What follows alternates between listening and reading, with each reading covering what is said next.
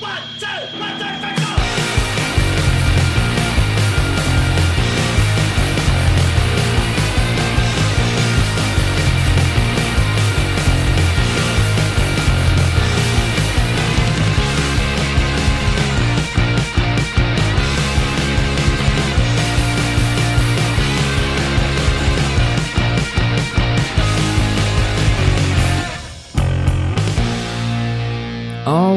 right, all right, lads. A little bit of a McConaughey twist on that for you. Don't know why. Just felt like doing it. Hey, sometimes that's all the reasons you need. Right? Sure. Anyway, I am Mal Foster, and you are listening to the latest episode of Dimed Out, which after 20 episodes now is kinda finally beginning to take its own shape, form its own character, find its own unique sense of being. It's kind of like that stage of late teens, young adolescence, when you stop listening to your friends so much and start listening to yourself a bit more. Yeah, that period. I think we're in that sort of incubation area. You know, when you go into the library and you're going to secondhand record stores and you're digging through stuff and you're finding books and films and music that speaks to you, that you like, not just because it's popular or because your friend likes it or because that girl likes it, but because you like it. We're in that stage, I think. I think. I'm not sure. I'm never really ever sure about anything, so who knows? Actually, do you know what? I'm doing myself a disservice there because there are some things that I'm definitely certain of. For example, pineapple does not belong on a pizza. Period. Anyone that disagrees is is wrong and also a maniac. Jaws is a movie that everybody, and I mean everybody, should have seen at least twice. At least. If you haven't, then I honestly don't know if we can pursue this relationship any further. If that is the case, and that's what it comes down to, then, you know, it's not me. It's most definitely you. Something else that I'm absolutely positively certain and sure about is that this episode, this podcast episode right now that you're hearing that is percolating inside of your brain box as I speak, this is one you do not want to miss. So, recently, I had the utmost pleasure of sitting down with this week's special guest and picking his brains. His name is Scott Davidson, and he runs what is called Living Adaptive. Now, I'm not going to get too much into detail about what Living Adaptive is, because Scott's going to do that in the conversation you're going to hear in just a few moments. More to the point, he's going to do that in a much more eloquent and dimensional fashion than I could do yeah, so I'm going to leave that for Scott to explain to you. But what I will say is that it is a idea, it's a body of work, it's a platform, it's a community, it's an initiative that I can get behind, that I am an advocate for, and hopefully after hearing this conversation with Scott, you guys will go check it out. You'll go listen to his podcast, and you too will feel the same. I know my audience. I know that you're good people. I know that you're good people, and so I feel like this will be something that you will gravitate towards too. So yeah, anyway, uh, do that. Go check out his stuff. Go check out Living Adaptive once you've heard the, the conversation you're about to hear. What I will say as a side note, and you will hear it for yourself in the conversation, is that this is something Scott truly believes in, and you can buy that authenticity without question. Like, this is a dude that is sincere to the core, that loves what he's doing, and is driven by that love for what he's doing. Yeah, I have nothing but the utmost time and respect for Scott, and it was an absolute pleasure getting to sit down and pick his brains about his story and about what living adaptive is. But, you know, without any further rambling, why am I still rambling? Let's get into it. This is me talking to Scott about living adaptive and so much more.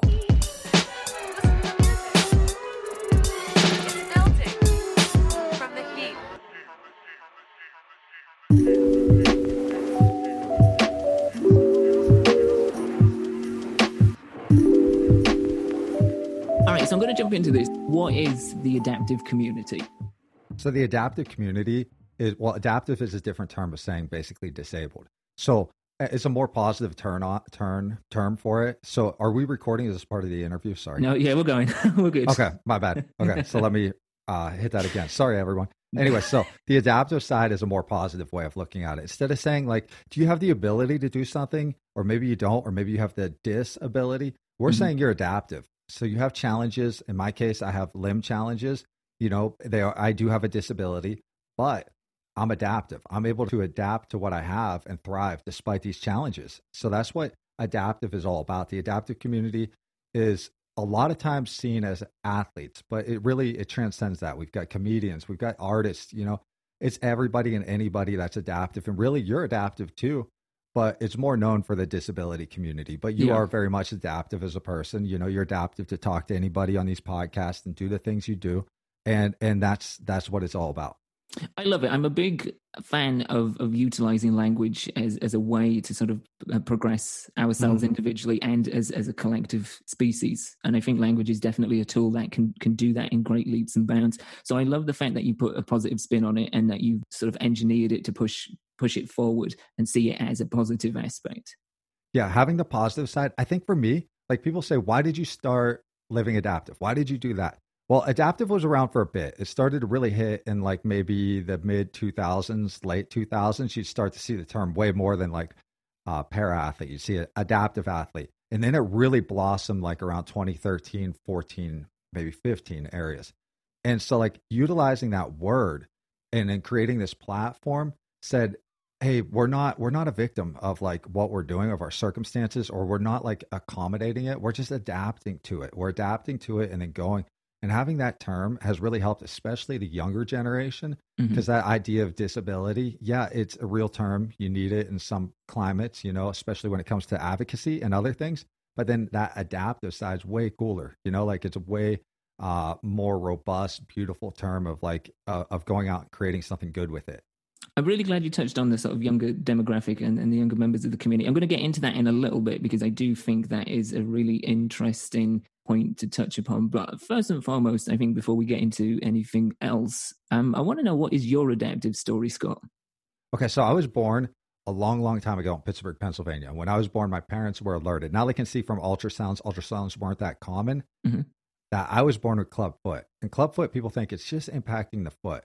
That's not the case. Clubfoot impacts the whole entire chain often. We even have different muscle tissues. If you biopsy a, mu- a muscle tissue, you'll see there's difference there.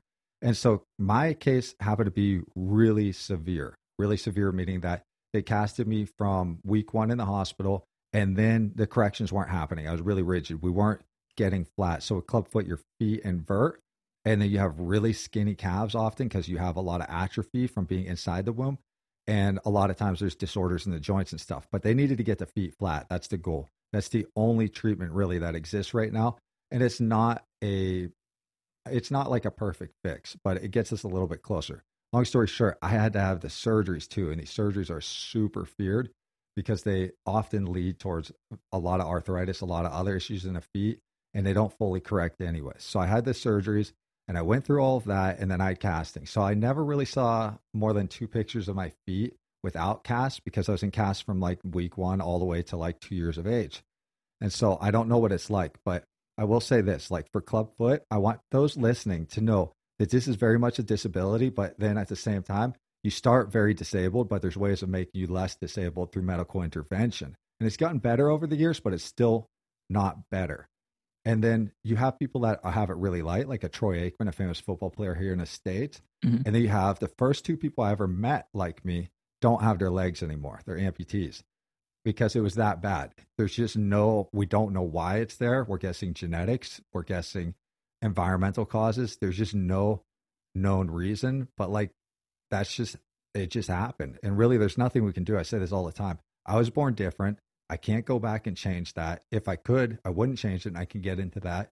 Mm. But I would say this that like we just we just made the best of what we got at the time and so and the variation is so big so that's my adaptive side and then and then from there you know community blossomed yeah, how how did you get into that? Because I, I think it is it's a great starting point to kind of dig into to your adaptive story. But how is it that you found yourself um, getting into living? Well, first of all, what is living adaptive, and how is it that you came to create it? so living adaptive is like a content creation platform um, and it started as a content creation platform almost exclusively it's moved to a lot of different things right now but it started as a podcast i was really alone if you want the dark side of it like the difficult side Sure. it when it was like I think it was like 2013. I'm at my kid's swim meet and I'm wearing shorts and an adult comes up and makes some like some comments about the way I look. And I do look different. I'm very especially when I'm in sandals, you see a whole bunch of flip-flops, you'll see a whole bunch of scars. and my legs are so skinny. I'm six foot three, 180 pounds, and I have six inch ankles. And so they're they're really um, different. And the comment came in, I don't know why it triggered something so bad in me, kind of like childhood, like where I was bullied over it. Yeah. And I remember going back to the house and just defeated. And I didn't wear shorts again. And it was like 80 degrees, 90 degrees, a ton of humidity that summer. And I hid myself. And I was looking for stories similar to mine. Like, you look different, you have a disability. What, how'd you deal with it? Like, how did you get through this? Because right now I'm having a tough time. I was able to mm-hmm. get through it in childhood, but right now something's triggered in me and I'm like really messed up and I couldn't find anything. And so I decided, you know what? I'm going to create that. I'm going to figure out a way to create that, share those stories. And so Living Adaptive came out of that. I went out of my way to like figure out who are the best in the world at adapting. You know, they've done something notable or supporting organizations that are doing something notable. We're going to air those stories. We're going to find a template on what it takes to adapt and thrive despite the adversity you face. And that's how Living Adaptive came about. I think it's first of all, I think uh, as an as an idea that has blossomed and grown and continues to grow. I think it's a wonderful, wonderful thing that you're doing. Um, I, I generally do. I think it is, uh, as I said to you before we started. I, I genuinely feel that at all times we need to be as a collective regardless of our situation and scenario. As a collective, we need to be looking at building people up rather than tearing them down. And for me, digging into living adaptive this last week and a half, that's definitely the vibe that I've got from what you're doing. Thank you. You know, that's a nice compliment because, like, one of the things I always encounter parents are freaked out. They're like, my son's born like you. Mm-hmm. And either they're told it's a lot less than what it is, or they're told it's a lot more than what it is. And it's like, it's rarely in between. You've got one doctor in the entire world that I trust right now dealing with it, and he's just book solid. In fact, I'll be interviewing him soon. And this is just to my disability. We can get into amputees, spinal cord injuries, all the other adaptations that are out there. And the point being is that there's just so much mystery out there. And the most common thing is, will my kid be okay? Am I Right. going to be okay? And if we can teach people that, like, you're going to be okay. Like, if you lose your legs, if you go to a chair, if you have cancer, if you're terminal, and people have, you know, uh, were terminal, they did die, guest on the show, and but you can still do something. Like Matthew Haddon from the UK, he had osteosarcoma, like Fault in Our Stars, and he made something beautiful out of it to his last moments. And like we talk about how that can happen because like whether you're getting bullied, whether you have an illness, whether you have something, we can't really control it. But if you're still alive, you do have the gift of the response. That's a wonderful thing, and, and that's a phrase that I think I'm going to be taking. To be honest, Go ahead, I, take it. I feel like that is just that generally is is rife with empowerment, and I feel like that's what the community is in itself. I think um, it works on two fundamental levels, from what I've seen from from an outsider's perspective that isn't within the adaptive community. I think it's great at breaking stigmas. I think it's great at framing people in in a light that maybe other people haven't seen them before and and shows what they're capable of and and who they are you know? And i think it's really good um at moving that forward and sort of challenging people's preconceptions from the outside. But i also do think it's really good at banding people that are going through an adaptive journey or are, in the full throes of of adapting or have adapted. It bring, brings them together and and sort of creates this sense of, of harmony and community and, and sort of inspiration and empowerment um, I have found going through the stories that you've been sort of detailing and sharing, and I think anybody that dives into this after this will find exactly the same, is that it really is a vibrant example of perseverance, determination, and empowerment. My question for you, Scott, is have you encountered, and I'm sure there are probably many, and it's too hard to sort of pull any specific ones out, but are there any stories or examples that have just really blown your mind or resonated with you personally while you've been doing this? There's so many stories, but this one always shocks everybody. Okay. There's this lady, Diana Doyle. She's from Australia. She's like interviewed two on my show. Mhm. She doesn't have a disability. She doesn't have anything. She's a caregiver. Where I, fi- I find a ton of the suffering is the loved ones on the side. The parents, um, maybe the spouse, the boyfriend, girlfriend, whatever, they're suffering so much because they're watching the loved one suffer. And Diana Doyle's story of watching her kid slowly die due to you know how the child was born with a disability but then at the same time the body was shutting down and watching this child die and her talking about this process has forever impacted me. I will never be the same. We haven't even talked since the last like a week after we did the interview 4 years ago. That one just changed everything about me. There's I fundamentally I was thinking whoa, it's not just us adaptive athletes that are out there suffering, or not just athletes, but us with disabilities that are suffering, physical side. Yeah, we have the surgeries and stuff, but these people are sitting on the sidelines being like, what can I do to help them? What can I do to make this go away? And so it's so hard. And so that is where I really want to focus a lot of my energy on is like, is that you need to take care of yourself. Like a lot of these parents think that they caused this. Maybe I smoked weed or something, They smoked some weed or something, and now my kid came out with a disability. That probably wasn't the case. And let's just say it was the case. It does us no good anymore because you can't change it. And right. so um, those stories impacted me a lot seeing that side because I knew it from the perspective of somebody that was dealing with something. I didn't know it from the perspective of a caregiver. That profoundly affect, affected me. But then also, like if it came to stories like personal stories. Daniel Edmondson, um, the longboarder that's a double amputee from you know a train accident. He's from uh, Minnesota. Just a really impactful story that just doesn't get heard. These ones that are, you know, I've had comedians on that are super famous. I've had other people on that don't have a story. They're all equally profound. But when I get a story that I haven't heard before, but because by the time you get somebody that's been all over AGT or right. stuff, you get this this one, and you're like, whoa, this is a this is a stone cold hero sitting up there, you know, in Minnesota that has such a profound story. And we're going to get it today. I suppose that is the power of stories and being able to share them is, is that it gives you the opportunity to kind of look through somebody else's eyes, as I suppose is the case with, with the, the example you gave.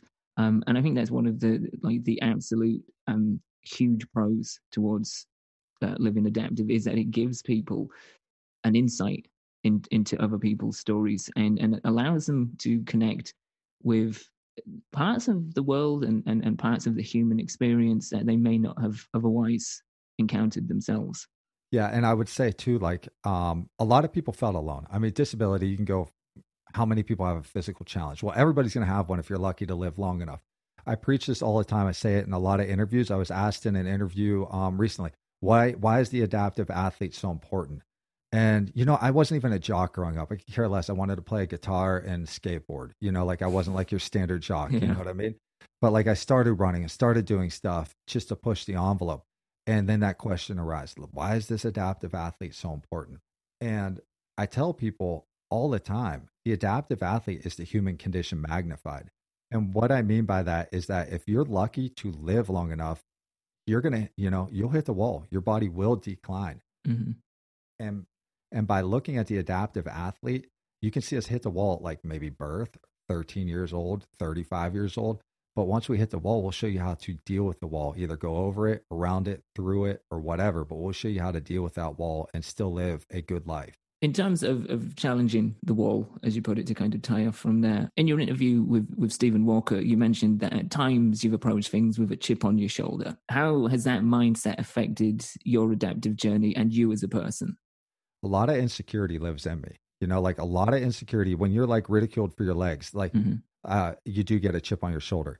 I was asked what was my favorite book growing up, and I have to give a shout out to my teacher, Miss Son, who was a, you know, I I struggled greatly academically speaking in elementary school. She pulled me aside and we read all the works of Poe, and then we read The Phantom of the Opera, and that right there, it like kind of describes the chip on a shoulder. I look different. The Phantom looked different and I like I shouldn't be a third grade boy sitting there just like, whoa, the Phantom me. Like I don't plan on cutting a chandelier down any day, but like I can relate to being different and yeah. oddity, you know? And like that was that was where I was sitting. And that created a chip on my shoulder. I was doubted all the time. Um in elementary school, I remember being told by like students I could crush you in a race or something, or you can't do this. So I became the fastest kid in my grade for one year. I second fastest for a long time after that and I, that should not happen. Not when you see my legs. I just was so driven on like, please don't doubt me. You know. Do you do you find that at that times when you have been doubted, when you've kind of been second guessed, that that has acted as, as feel like you've harnessed those emotions and mindsets, which may be often seen purely as a negative, you've adapted them and and actually used them as fuel to push you forward? always, always one thing with physical challenges is like for whatever reason they tie it to cognitive challenges. Mhm. And um, academically speaking, like back with that teacher, I felt like I was counted out. You know, Scott looks different. He's dealing with this. And I felt like that kind of related to how teachers approached me. And so I struggled. I struggled K through 12. And then I decided, like, I'm going to crush it in college. And that created a positive out of a negative. I'm going to go make it happen in college and go as far as I can. And then on the athletic side, if I get doubted athletically speaking, I'll go pick up a big challenge like climbing Cotopaxi, 20,000 feet was supposed to be this week. COVID canceled it, but I'll take that. People say, you know, you're born this way. You can't do it. And I'm like, um, I disagree. I'm going to go do it, you know?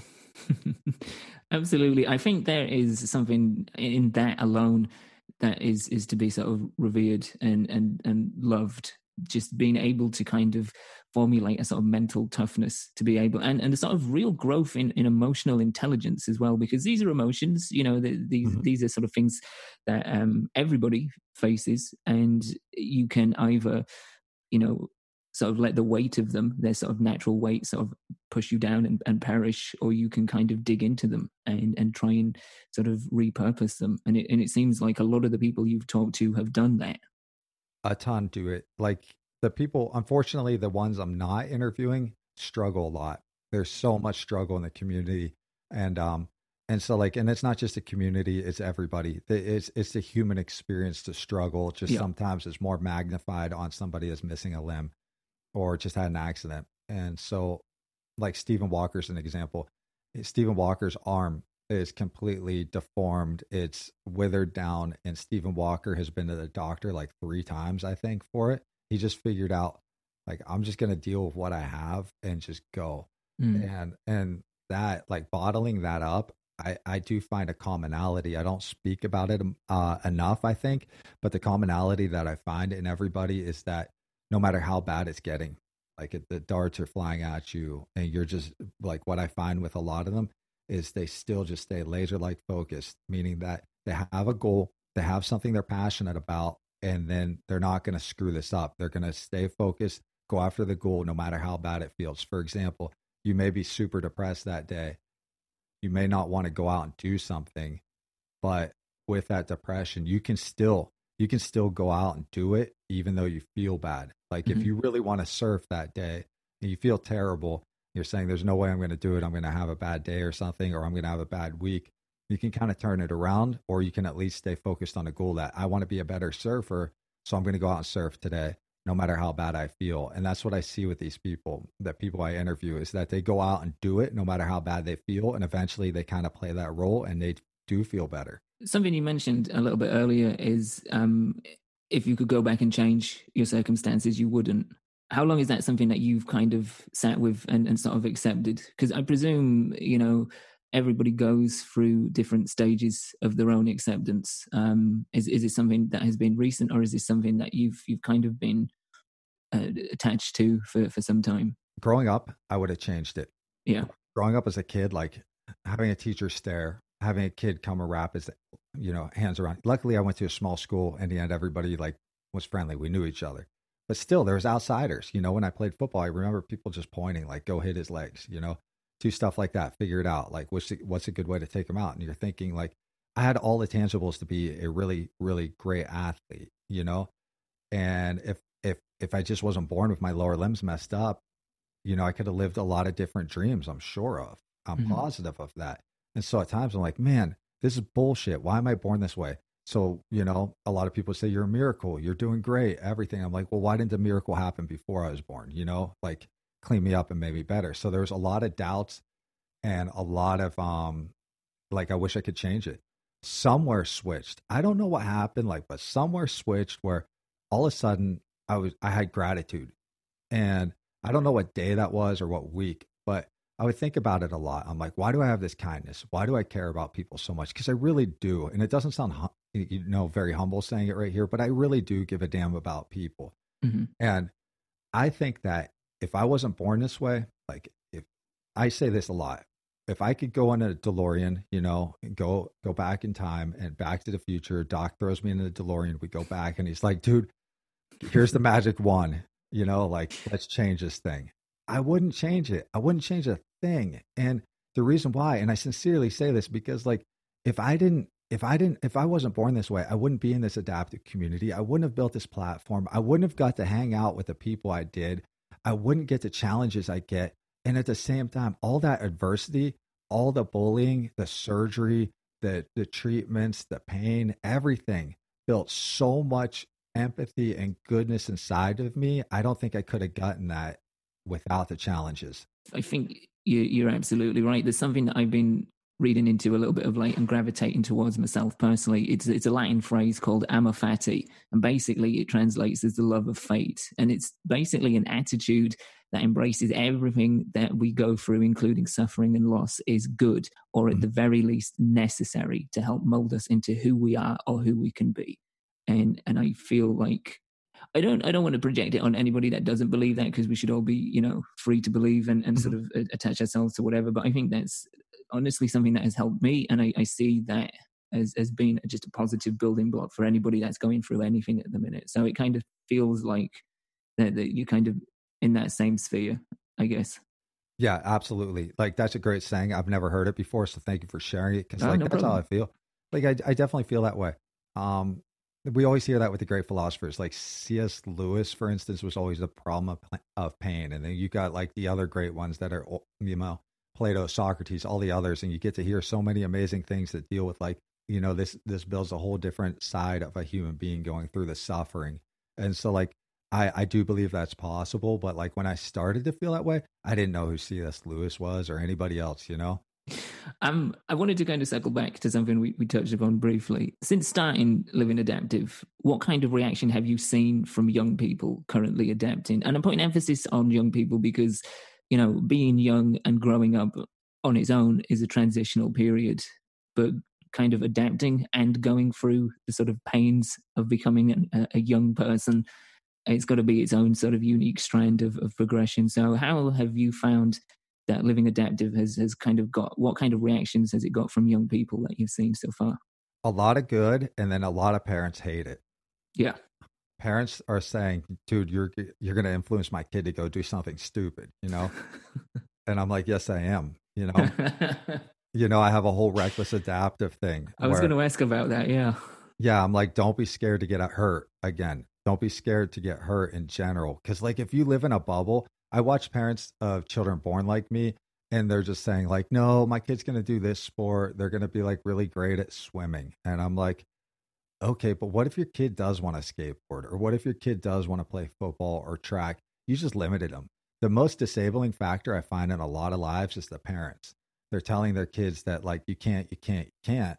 What if you're 50 and you have to have your leg chopped off? And it's like, well, what if they're 50 and stem cells work? What if they're 50 and a, you know, and something, an exoskeleton is great, and you just limited 50 beautiful years of pushing it.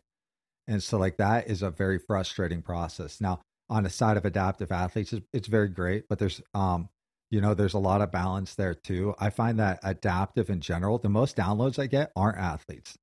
It's it's like artists and comedians and stuff like that. They crush it like the, in terms of downloads. So like the community the embracing has been more outside of the adaptive athlete and, and towards the other side even though you know we have a lot of athletes on.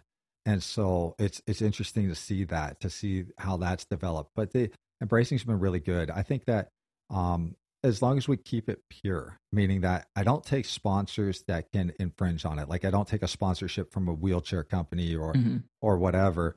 Um, then we can keep it pure because there's been episodes like where somebody had uh, experimental surgery and literally stocks will change like based on who's you know whatever company that is. People say she's feeling good, so let's go. You know, let's raise.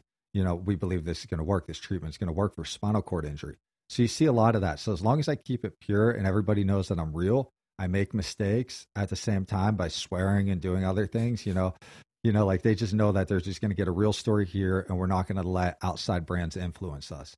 See, that's one thing that I, I genuinely, I mean, everything that you've done so far, I, am I'm absolutely on board with. But one thing that I think um, really kind of wanted me to, to pursue getting you on the show to talk about this is is you, the way you present yourself. It comes across as as genuine and authentic. And you can see that anyone that has listened to the to the audio podcast, anyone that's seen the video versions, will get that. Will see that that you come across very much as a sort of pure and authentic and genuine person. Um, and I think that, that definitely bleeds through. And I think when when you're dealing with with what you're dealing with, and and you are putting out content for for young people that are going through their adaptive journey, I think that is like absolutely paramount to see.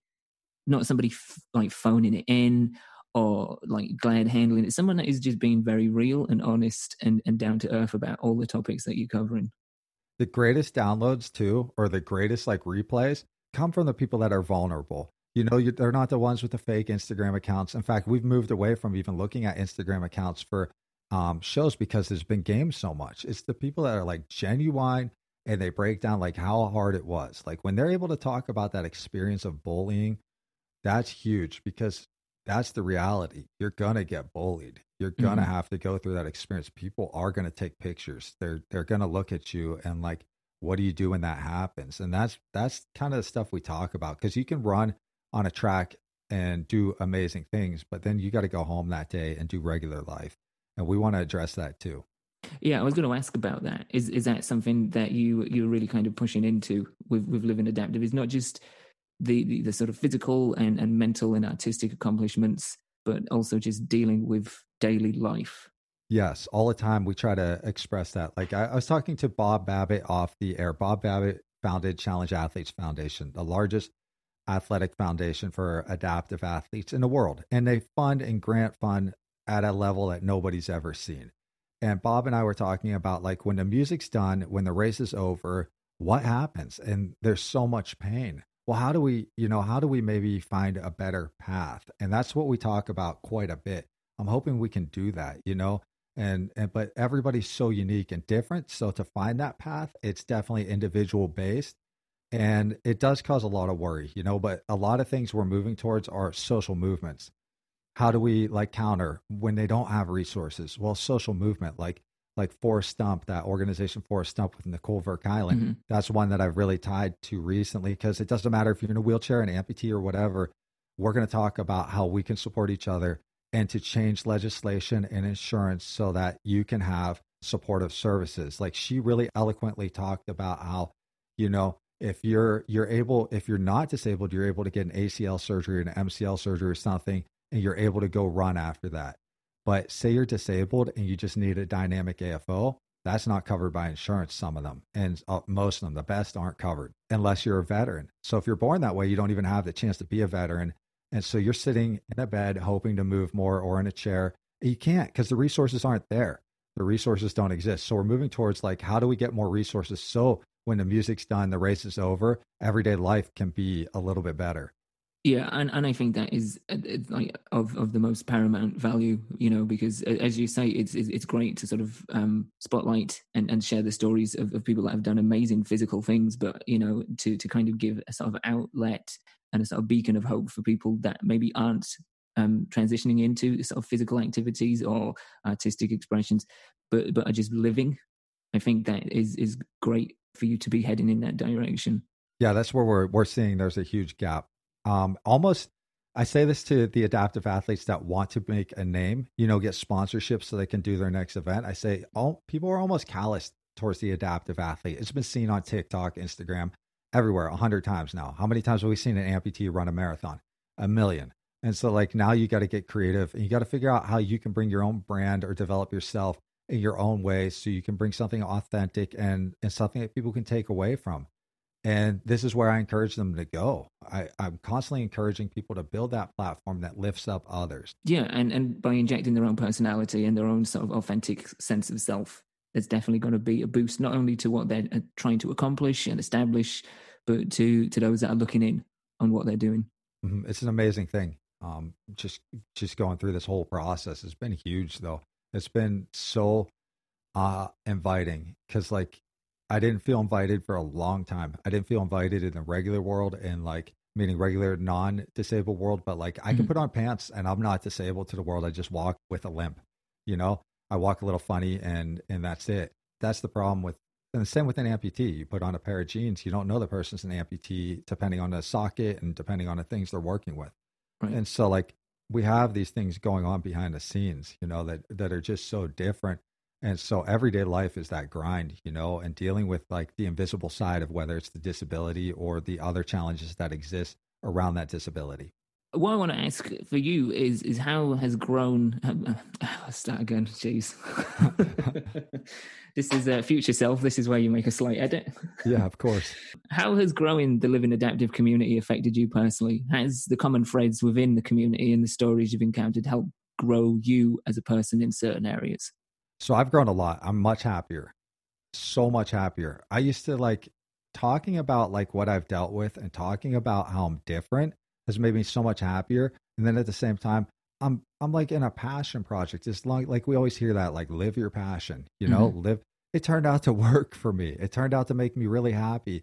Um, I- sometimes I wish I could press pause because life is going so great. I don't want my kids to grow up, you know, like I want them all to stay like this, you know, like happy and peaceful and and like going after these passionate projects. And then at the same time, living adaptive is a much bigger grind behind the scenes. The work to put out the content's hard. It takes Mm. a lot of time. And then also there's a lot of people that aren't happy, you know, like they want to have something similar. And so like instead of working together, I'll start any I, I will say this too, is like I will start anybody's I will help anybody build a podcast doing exactly what I do. Because I think it's so important to to get these stories out. But at the same time, they'll often see me as a competitor or something. And so, like, we're not working together and it hurts things. Like, we're not moving in the same area. And then other times they see that I'll give the small voice. Like, for instance, I gave the small, the voice to a guy that's a spinal cord injury that is building a wheelchair and he's building in his backyard and he's making them for $250. He tells you it costs about 250 for a base chair. And I'm selling them for 500 and you can get outdoors and go through like creeks and everything. That's unheard of. I gave him the platform, and major wheelchair companies, huge ones, start trashing the guy to me. Personal messages, literally still have them. And so, like, that type of stuff exists that people don't see behind the scenes is that we're fighting. We are fighting huge, huge companies and bad souls, bad salespeople souls that are just there to, they don't care that they're going to destroy that person. They don't care at all. And Facebook groups and everything, they don't give a shit because it comes down to money. Unfortunately, it does, and and we find ourselves in that right now uh, on on a, on a mass scale. Is kind of like weeding through the good and the bad. Mhm. Um, but yeah, that is that is awful to think that here is somebody that is using their own ingenuity, taking inspiration from their situation, and doing something which is going to benefit others, and then yet because it could be seen as a slight financial competition, I mean, trashed by like it's it's it's just kind of disgusting to be honest. It is. It's like it's our own community eating each other, and then Yeah. outsiders. Outsiders are doing it too. So our own community says, "I'm going to partner up with this organization, and I'm going to take down this little guy." And so that's why we don't take like I don't take sponsors, is because Mhm. I want them to know that we're kind of like I don't want to say the punk rockers, such a '90s, '80s, '90s term for it, but we are. Do it. No, own real. it. I don't care how dated it is. Punk rock never goes out of fashion. Scott punk rock is always kick ass. And Yeah. I'm, I'm going to say it for you. Yeah, you are the punk rock version. Thank you, man. Like Love that's it. what we're going for. And like I want like and and these people hate me. I probably won't be able to participate in a certain race I do because of that, in my opinion. And I won't, you know, like I've lost um partnerships due to this because I've walked away from the table of people that could really boost up what I'm doing. And I've Mhm. walked away from it because I'm like, if I do that now, what does this even matter? Exactly. And and if, if nothing else, uh, you were, you were keeping your integrity for it. And, and it shows those that are coming towards the community, those that are kind of investing in it, those that are, are, migrating to it from a fresh standpoint. It, it shows what you're about. It shows, again, that there is a sense of genuine sincerity and integrity. And that is fucking priceless. Thank you, man. We, I'd rather be poor. I'd rather be poor, right? Fuck the rest of it because, like, really, I'd rather be poor, sitting in a closet and recording a podcast than be have a lot of money just screwing people over. Who cares? it boils down to this across the board in everything from my perspective if you're happy doing what you're doing and what you're doing is having a positive effect for other people nothing else matters Agreed. Agreed. It's all about how, like, it's all about that right there. Like, you got one life. I don't know what happens after. I don't Mhm. know anything. But you got like one go at this, so you might as well do it well. You know, you might as Right. well do it really well. you might as well do it well and you might as well do it in a way that's going to make you happy and that's going to make you feel fulfilled and and have uh, you know the potential to have a positive effect Mhm. in some fashion so my next question is that it seems that there is a lot of room for diversity and inclusion in the adaptive community. How important is it to live in adaptive to explore that diversity? So one thing that I've noticed, especially during the Black Lives Matter movement, is that we we as a community, a lot of people turn their backs on it. If we're going to talk inclusivity, all of a sudden you're not open to the idea of like maybe there is a bigger problem because we've known there's a huge problem in the disability community. The ADA passed 30 years ago today, and there's tons of room to grow. Now we're talking Black Lives Matter, and we're going to deny that there's like maybe we should at least examine what's going on there when our own athletes are telling us we're screwed. Add in that here's a call out to all the organizations out there. I don't see any any black people running these organizations near me, and Mhm. they're adaptive. I see non-adaptive white people running them, and I talk about this a little bit. Is like even percentage wise, based on a country's percentage, we're not seeing that representation in our own community. It's like that's huge. And then we can get into every other side of the coin, which we do a little bit on episodes. I think Nicole Ver Kuilen and um, Catherine Beatty and Stephen Walker, we all went into it a little bit. And it's kind of it's, it's a difficult thing because we should be the most inclusive community, hmm in my opinion. It's the only disability, I will say this, or it's the only, I guess you could say, minority that anybody can join. That means like if you're in a wreck tomorrow, welcome to the club. You Right. know, if it's bad enough. Right. Is there anything you want to throw in for yourself? Because I've pretty much reached the end of my notes near enough. Um, is there anything else you want to you want to dive into or, or touch upon in particular? No, not really. I think that the one thing that I want to present to everybody is like you can be born different. You can have eh, like we can have these dramatic stories, but like it's still the everybody's hurting. Everybody's hurting at some point in their life. They're going through the the the motions and there's something you can do better probably. Not better in a sense like you're not doing enough, but maybe to help yourself feel better. And again, I want to go back to the commonality of everything this what I see on the people I interview is that go get that goal. Go get that thing you want. You know, you really want. Not like I want to rise up to like general manager at Jiffy Lube or some shit. Like really, what do you fucking want in life? And Yeah. Go get that. Like go focus on that. No matter how bad you feel that day, get out of bed and just fucking do it. Whatever that step is and just keep going. Cause that's what I'm finding. Anybody that's gone through something significant, they have that goal, they have that piece in front of them, and they're getting out of bed each day and doing it, even if they're going through a breakup or they're sick or something like that. And they find success and peace even during the storm. And I think that is the perfect way to round this this um, fantastic conversation off. I am so grateful that you agreed to spend some time with me, Scott. I really do appreciate it. Before we go, um, where can people find the excellent work that you're doing, and what can they do to support what you're doing?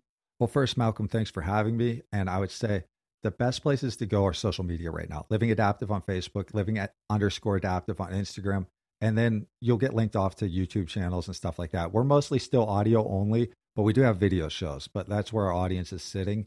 So go check out both. Whatever whatever works for you, go check out both, and um, you'll find us there. And if you want to reach out, just reach out. We're a very welcoming, you know, community. There you go. You heard it there, guys. Um, go reach out. Go check out the stuff that Scott is doing, and that the Living um, Adaptive community is really pushing forward. Fantastic stories across the board in so many different capacities. I think if you sit with them, you will you will find something. Whether you can identify, whether you are looking in from the outside, uh, there's there's there's threads in there. There is uh, just a real real positive movement growing from this. And yeah, as I said, absolutely. Um, so pleased that you agreed to come and, and talk with me for a little bit today. Thank you, Malcolm.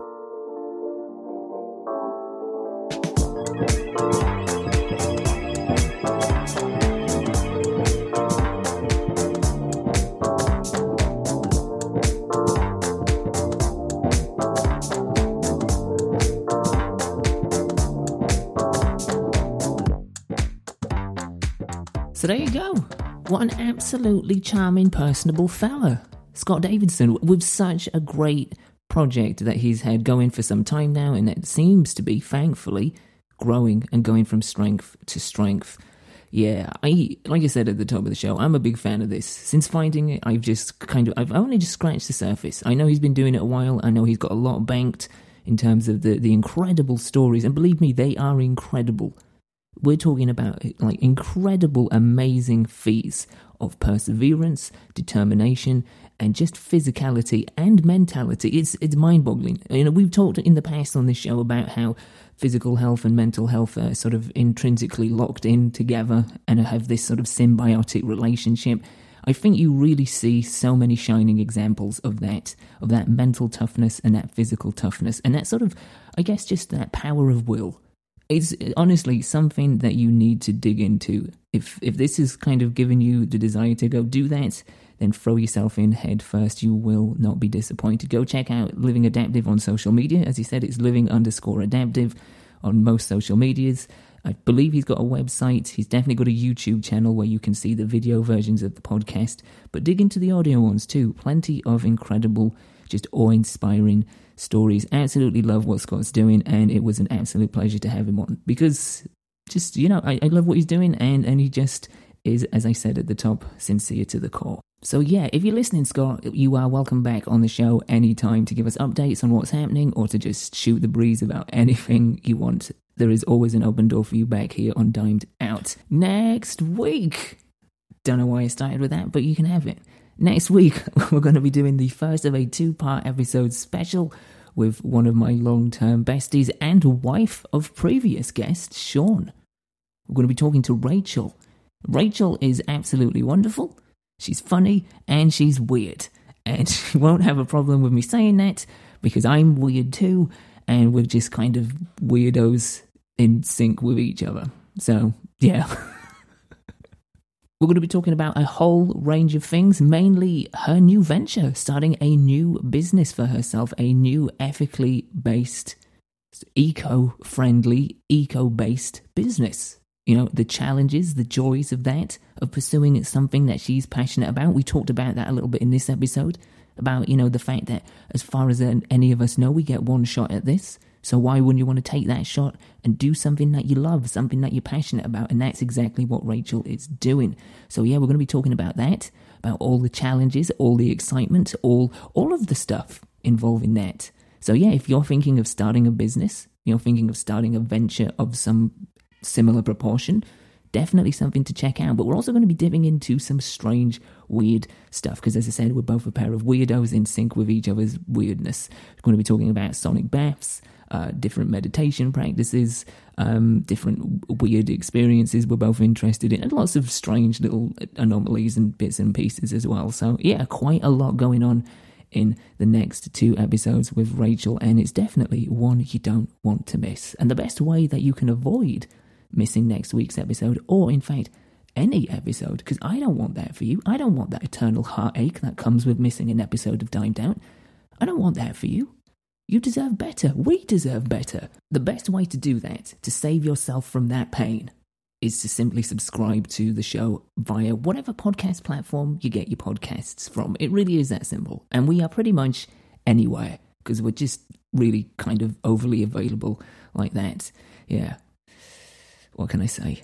Anyway, so subscribe to the show. That you never miss an episode. You help us out. And if you want to help us out a little bit more, if you want to be like Suggs and go one step beyond, you can always give us a rating and a review. That helps with all the internet guffing. I don't even know what guffing means. Sure, it's what the internet's made of. It's full of guffing. If you want to get in touch with me about the show or anything else, for example, you may be one of those lunatics that actually does think pineapple belongs on a pizza, then you can tell me about that.